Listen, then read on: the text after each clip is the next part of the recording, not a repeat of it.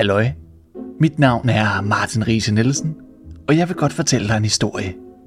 I dag skal du høre De syv ravne af brødrene Grimm. Find dig godt til rette, for historien begynder lige om lidt, når vi har hørt et par ord fra vores sponsorer. De syv ravne Der var engang en mand, som havde syv sønner, men ingen døtre. Endelig fødte hans kone ham en lille pige. De var meget glade, men barnet var lille og svageligt og måtte døbes hjemme. Faren sendte i en fart en af drengene hen til en kilde for at hente vand. De andre seks løb med, og da de alle sammen ville have fat i gruset for at øse, faldt det i vandet. Nu stod de der og vidste ikke, hvad de skulle gøre, for de turde ikke gå hjem. Faren ventede og ventede og blev til sidst utålmodig og sagde, nu har de skarnsdrenge nok givet sig til at lege og har glemt det hele. Han blev mere og mere bange for, at pigen skulle dø uden at være døbt, og råbte til sidst ærgerligt, Jeg vil ønske, at alle drengene vil blive til ravne. Næppe havde han sagt det, for han hørte en susen i luften over sit hoved, og da han så op, fik han øje på syv kulsorte ravne.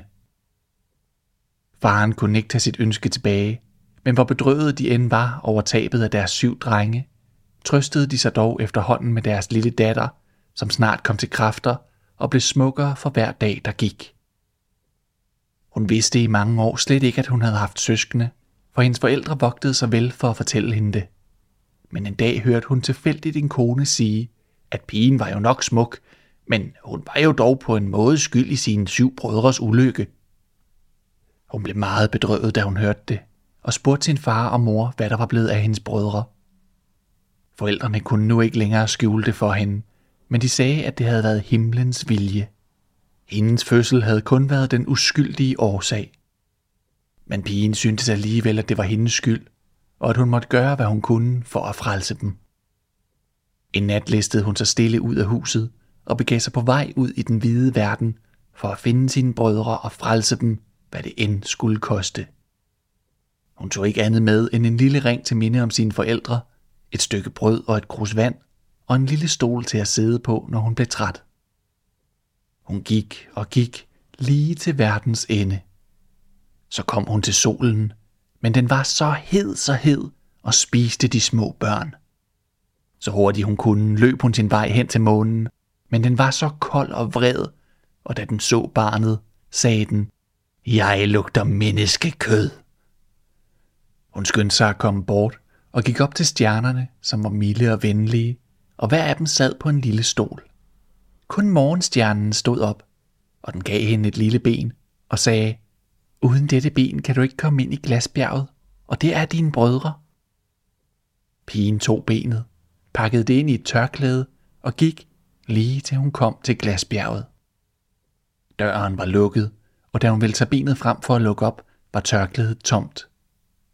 Hun vidste slet ikke, hvad hun skulle gøre, for hun ville frelse sine brødre. Da tog den gode lille pige en kniv, skar sin lille finger af, stak den i låsen, og døren gik op. Hun gik ind og traf en dværg, som spurgte, Hvad leder du efter, min lille pige? Jeg leder efter mine brødre, de syv ravne, svarede hun. De er ikke hjemme, sagde dværgen.